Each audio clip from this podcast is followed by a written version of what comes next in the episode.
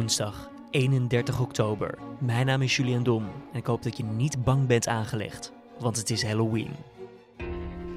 In de Dit Wordt Het Nieuws podcast vandaag op nu.nl hebben we het over het besluit van de Amerikaanse president Donald Trump om automatisch het recht op het Amerikaans burgerschap bij geboorte in de VS af te schaffen. Ja, er zijn best wel veel republikeinen die dit uh, ook uh, inderdaad uh, toejuichen. Sterker nog, er zijn ook wel wat democraten die in het verleden zich positief hebben uitgelaten over het veranderen van dit systeem. En vanwege Halloween bellen we met Mr. Horror himself, Jan Doense. Hij vertelt ons welke horrorklassiekers we echt moeten kijken. Maar eerst kort het belangrijkste nieuws van nu. Een deel van de romp van het neergestorte vliegtuig van Lion Air in Indonesië is mogelijk gelokaliseerd met behulp van sonar. Dat stellen de Indonesische autoriteiten. Duikers proberen de romp te vinden. De vrijwel nieuwe Boeing 737 van Lion Air stortte maandag na het opstijgen neer in de Javazee. Aan boord zaten 189 mensen en vermoedelijk heeft niemand de ramp overleefd. Bij gezinnen breekt vaker brand uit dan bij mensen zonder kinderen. Dat schrijft het AD op basis van cijfers van het Verbond van Verzekeraars. De belangrijkste oorzaken zijn het vlamvatten van batterijen van elektronische apparatuur, zoals smartphones, laptops of hoverboards. Ook spelen met vuur door kinderen zorgt ervoor dat bij gezinnen vaker brand uitbreekt. De Italiaanse politie stelt een onderzoek in naar de vondst van menselijke botten in de Vaticaanse ambassade in Rome. Het Vaticaan onthulde dinsdag dat er menselijke resten zijn gevonden in die ambassade. Mogelijk zijn de botten van de sinds 1983 vermiste Emanuela Orlandi. En dan kijken we even naar de interviews van vandaag, oftewel dit wordt het nieuws. De Amerikaanse president Donald Trump wil het recht op Amerikaans burgerschap bij geboorte in de VS afschaffen voor baby's van illegale immigranten en niet-burgers. Dat zegt Trump in een interview met Axios. Now how ridiculous. We're the only country in the world where a person comes in, has a baby, and the baby is essentially a citizen of the United States for 85 years with all of those benefits. It's ridiculous. It's ridiculous. And it has to end. President Trump hoorde je. We praten hierover met Amerika-deskundige Victor Vlam. Want hoe zit het momenteel eigenlijk? Krijg je dus automatisch, als je wordt geboren, een paspoort van Amerika? Ja, dat eh, is eh, in de grondwet eh, bepaald, in het 14e amendement van de grondwet, dat iedereen die in de Verenigde Staten is geboren automatisch dus ook een burger is van dat land. En dat is iets wat controversieel is bij sommige mensen in de achterban van Trump. Dat is een punt wat hij in de campagne al heeft aangekaart, dat hij dat wil eindigen omdat het ervoor zorgt dat uh, heel veel uh, illegale immigranten naar het land komen om daar een kind inderdaad nou ja, voort te brengen, die dan automatisch het recht heeft op het Amerikaans staatsburgerschap en het afgeleide recht van die ouders om vervolgens in de Verenigde Staten te blijven. Dus het is een manier voor heel veel illegale immigranten om een legale status in de Verenigde Staten te krijgen. En dat is de reden waarom het Trump en zijn achterban eigenlijk een doorn in het oog is. Het is wel een enorme aanpassing wat betreft het Amerikaanse beleid tot op vandaag de dag, toch? Klopt, ja. Het is een hele radicale uh, uh, maatregel die hij uh, daarbij voorstelt. En dat heeft dus ten eerste te maken met het feit dat het in de grondwet vastgelegd is. Dus dat betekent al dat het een bepaalde status heeft. En dat het iets is wat eigenlijk inherent is aan het Amerikaanse rechtsstelsel. Tegelijkertijd in Nederland hebben we het op een andere manier geregeld. Dus in Nederland krijg jij het staatsburgerschap van Nederland op het moment dat jouw ouders Nederlands zijn. dus dat is de manier waarop Amerika in ieder geval volgens Trump het ook zou moeten aanpakken. Uh, dus er zijn andere manieren om dat te regelen. Het punt alleen hier is dat Amerika het op een bepaalde manier doet. En dat dat eigenlijk een fundamenteel onderdeel is van het rechtssysteem. Dus daarmee zou je denken dat het niet makkelijk is om dat te wijzigen. Maar eh, je zei het al eventjes, de grondwet, het 14e amendement. Um, ja aanpassen betekent dus ook een heleboel rompslomp. Het is niet zo simpel als, als gewoon een decreet ondertekenen. Nee, en dat is ook waar de controverse bij dit punt al direct uh, ter sprake komt. Want uh, Trump uh, wil het doen door gewoon simpelweg een presidentieel decreet te tekenen. Nou, er is heel veel twijfel over, to say the least, of dat wel mogelijk is. Want de grondwet aanpassen is normaal gesproken iets wat je moet doen met een grote meerderheid, gekwalificeerde meerderheid van twee derde van de stemmen, volgens een hele speciale procedure. Dus dat is iets wat helemaal ja, niet makkelijk gaat, heel erg moeilijk gaat, inderdaad veel grondbeslond met zich meebrengt. Dus de vraag is of dat wat hij nu voorstelt, een presidentieel decreet, of dat überhaupt wel kan op die manier. Maar tegelijkertijd, ja, daar gaat uiteindelijk het Hoge Rechtshof over. En daar heeft hij natuurlijk wel vijf van de negen stemmen. Uh, wellicht is dat een reden waarom hij denkt dat hij het er doorheen kan krijgen. Maar dat moeten we wel echt zien. Er zijn heel veel juristen die eraan twijfelen of dit wel de juiste manier is. En Trump zegt zelf dat hij ook al enigszins heeft gesproken binnen de muren over deze regel. Kan hij rekenen op steun vanuit bijvoorbeeld zijn eigen Republikeinse partij? Ja, er zijn best wel veel Republikeinen die dit uh, ook uh, inderdaad uh, toejuichen. Sterker nog, er zijn ook wel wat Democraten die in het verleden zich positief hebben uitgelaten over het veranderen van dit systeem. Dus uh, ja, dit kan op heel veel steun rekenen. De reden waarom ik het ook voorstelt, want ik moet heel erg zeggen, ik denk dat het niet gaat gebeuren. Ik denk dat de consequentie hiervan gaat zijn dat het niet gaat plaatsvinden. Maar er zijn natuurlijk verkiezingen die over een week plaatsvinden in de Verenigde Staten, de zogenaamde congresverkiezingen, de midterms.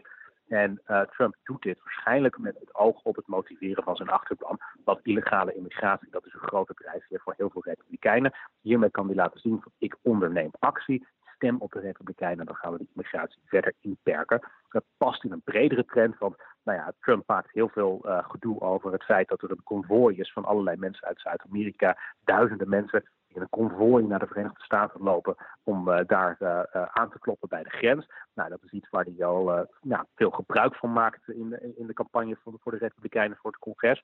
Dus dit past in die trend om echt immigratie te benadrukken als campagnepunt. En ik denk dat in dit geval dat dat erachter zit. Ja, het is dus een ballonnetje wat hij opgooit. Betekent dit dan ook dat zodra de democraten hier naar happen, dat hij eigenlijk zijn zin krijgt? En dat het het onderwerp is en dat dit het nieuws bepaalt? Ja, ik denk sowieso dat het wel het nieuws bepaalt. Want zodra je voorstelt om als president de grondwet te veranderen, dan is dat iets wat doorgaans al iets is wat heel erg groot is als campagnepunt. Maar inderdaad, de, de, de, de democraten willen het liefst over andere dingen hebben. Die willen dat het gaat over gezondheidszorg waarvan zij zeggen de Republikeinen willen allerlei uh, maatregelen die zorgen voor uh, goede gezondheidszorg, voor goede Obamacare, die willen zij afschaffen. En daar willen zij het liefst over hebben.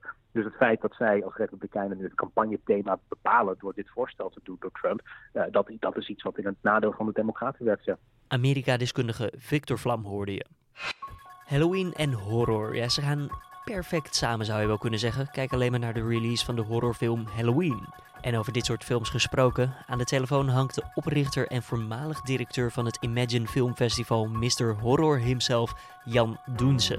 Jan, we zeggen netjes Mr. Horror, maar zit er eigenlijk nog altijd horror in jouw leven? Ja, natuurlijk. Uh, oh, ja, natuurlijk. Nee, nog steeds. Uh, ik vind het nog steeds een fascinerend genre. En op dit moment gebeuren vreselijk interessante dingen. Het genre is heel populair bij een heel groot publiek, maar uh, de films zijn ook echt van een heel hoog niveau uh, de laatste tien jaar. Het zijn echt ja, films die ergens over gaan. In vaktermen heb je het dan over elevated horror.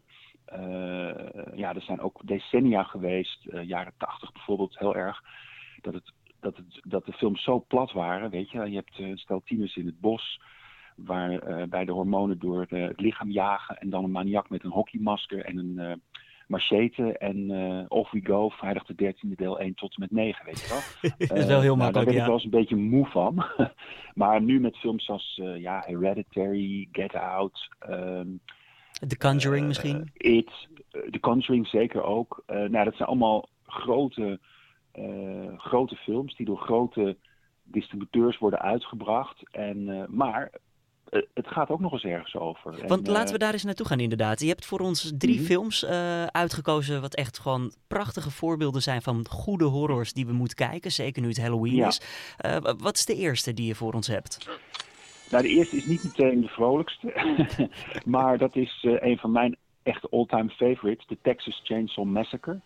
Maar dan wel de originele uit 1974 het is wel zo, kijk, uh, die film heb ik ge gezien twee jaar of zo nadat die uh, gemaakt was. En nou ja, ik was echt compleet blown away. Ik had nog nooit zoiets gezien. En uh, als ik hem nu terugzie, denk ik nog steeds, wauw, die film blijft overeind. Het klinkt maar heel bloederig. Wat zeg je? Het klinkt heel bloederig. Ja, dat klinkt het inderdaad, maar dat is het eigenlijk niet. En dat is een van de goede dingen van die film. Want die film doet eigenlijk alles goed. Je denkt van, oh, dat wordt een bloedbad. Nou, het wordt wel een bloedbad, maar het bloed wat echt, zeg maar, vloeit, is, is minimaal. Uh, het is meer de suggestie. Het is een hele suggestieve film. Maar, weet je, hij, hij trekt wel alle registers open. Hij, hij fuckt gewoon met je door, door een hele weirde soundtrack, door hele weirde, onberekenbare personages neer te zetten. Ja, voor degenen die het nog niet weten, het gaat dus over een stel tieners die uh, stranden in een, in een, in een klein, uh, of in de buurt van een klein dorpje in Texas en daar het slachtoffer worden van een kannibalenfamilie eigenlijk. En in dat huis van die kannibalen, ja, dat is één grote puinhoop. Er liggen menselijke botten, tanden. Er zitten hele dikke kippen in hele kleine vogelkooitjes. Er is meubilair van, van botten en mensenhuid. En het ziet er allemaal ja, de camera glijdt daar een soort van verlekkerd langs en je weet niet wat je ziet. The Texas Chainsaw Massacre. After you stop screaming, you'll start talking about it. Dat is in ieder geval een van mijn all-time favorites in het genre ongemakkelijke horror. Dan gaan we naar de volgende toe, nummer twee. Wat, is de, ja, wat heb je? Ja, een, een, een bekend subgenre in, het, in horror is, is splatter. En ja, weet je, het woord zegt het eigenlijk al, splatter. Dan weet je wel waar we het over hebben. Alles gaat alle kanten op, ja. Ja, en ook in het genre gewoon gooi- en smijtwerk met bloed. Uh, ja, dat vind ik dan eerder over het algemeen om te lachen. Dat klinkt een beetje vreemd, maar uh, mijn favoriete splatterfilms die kan ik gewoon niet serieus nemen. Ja, binnen, binnen dat subgenre spant Braindead van Peter Jackson voor mij nog altijd de kroon. Dat is een van zijn vroege films. Peter Jackson kennen we natuurlijk allemaal van The Lord of the Rings en de Hobbit films. Maar heel vroeger maakte die hele weirde, uh, smerige horrorfilmpjes. En Braindead was een derde film, geloof ik. Nou, dit is de ultieme zombiefilm, nog steeds. Um, en wat je al zei, je, mag er, je moet erbij lachen af en toe. Mag dat ook bij een horrorfilm? Ja. Dat maakt hem goed? Zeker, want dan, dan laat je ook, weet je, dan, dan blaas je ook wat stoom af. En dan kun je er even tegenaan. Als er iets heel spannends of iets heel engs gebeurt, nou, zo'n schrikmoment, uh, uh, dan ziet iedereen toch even van, oh, dat was uh, schrikken, hahaha. Ha, ha. Nou, oké, okay. en dan kun je weer opnieuw er tegenaan. Dan is de spanning even ontladen en dan begin je weer, dan begin je weer opnieuw. Nou, in Braindead zit een scène dat de held een, tegenover een muur van zombies staat. En het enige, wat hij, het, het, enige wapen wat hij heeft is een gemotoriseerde grasmaaimachine. En dan gaat hij daar dwars doorheen. Dus de, het bloed en de ledematen vliegen in de ronde. Party's over.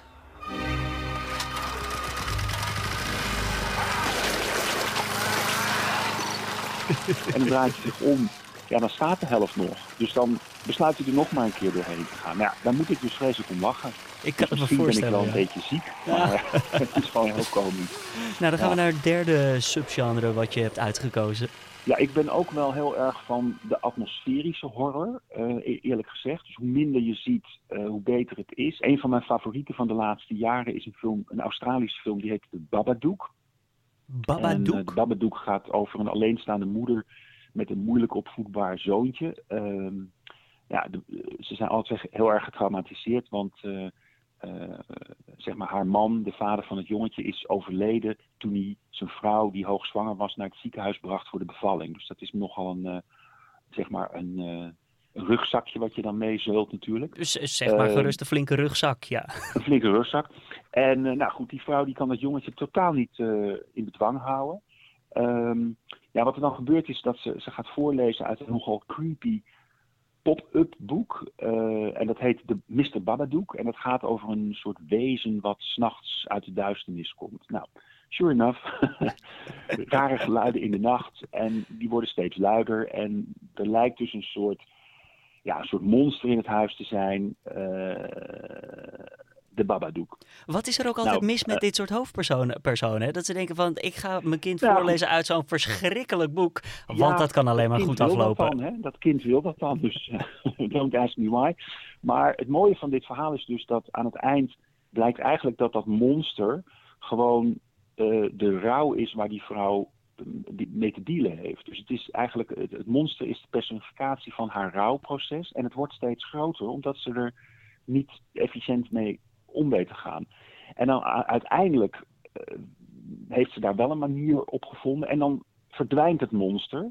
Maar het verdwijnt niet helemaal. En dat vind ik zo mooi, weet je wel. Uh, ja, met, met sommige traumatische gebeurtenissen in het leven.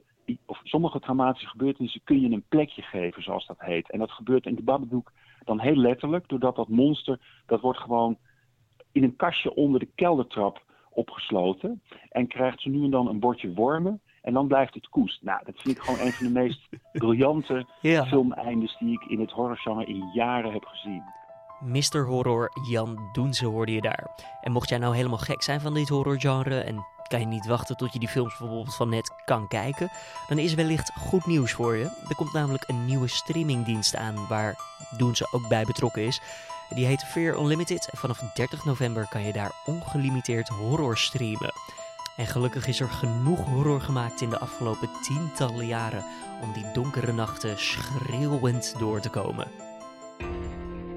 Dan het weer voor deze Halloween. De temperatuur die stijgt smiddags naar zo'n 10 tot 12 graden. En als je naar buiten kijkt, dan zie je vooral wolkenvelden die de zon belemmeren. Maar af en toe breekt wel even een straaltje door. Op veel plaatsen blijft het droog en slechts lokaal valt er nog een enkele bui. De wind waait matig vanuit het zuiden tot zuidoosten.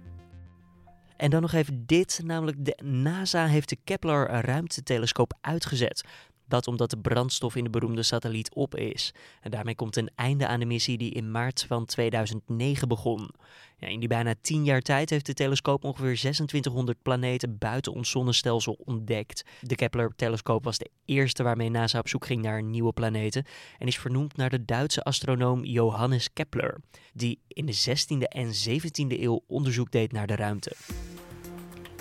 En dit was dan de Halloween Dit Wordt Het Nieuws podcast van Hoe Kan Het Dan Ook Anders deze 31ste van oktober.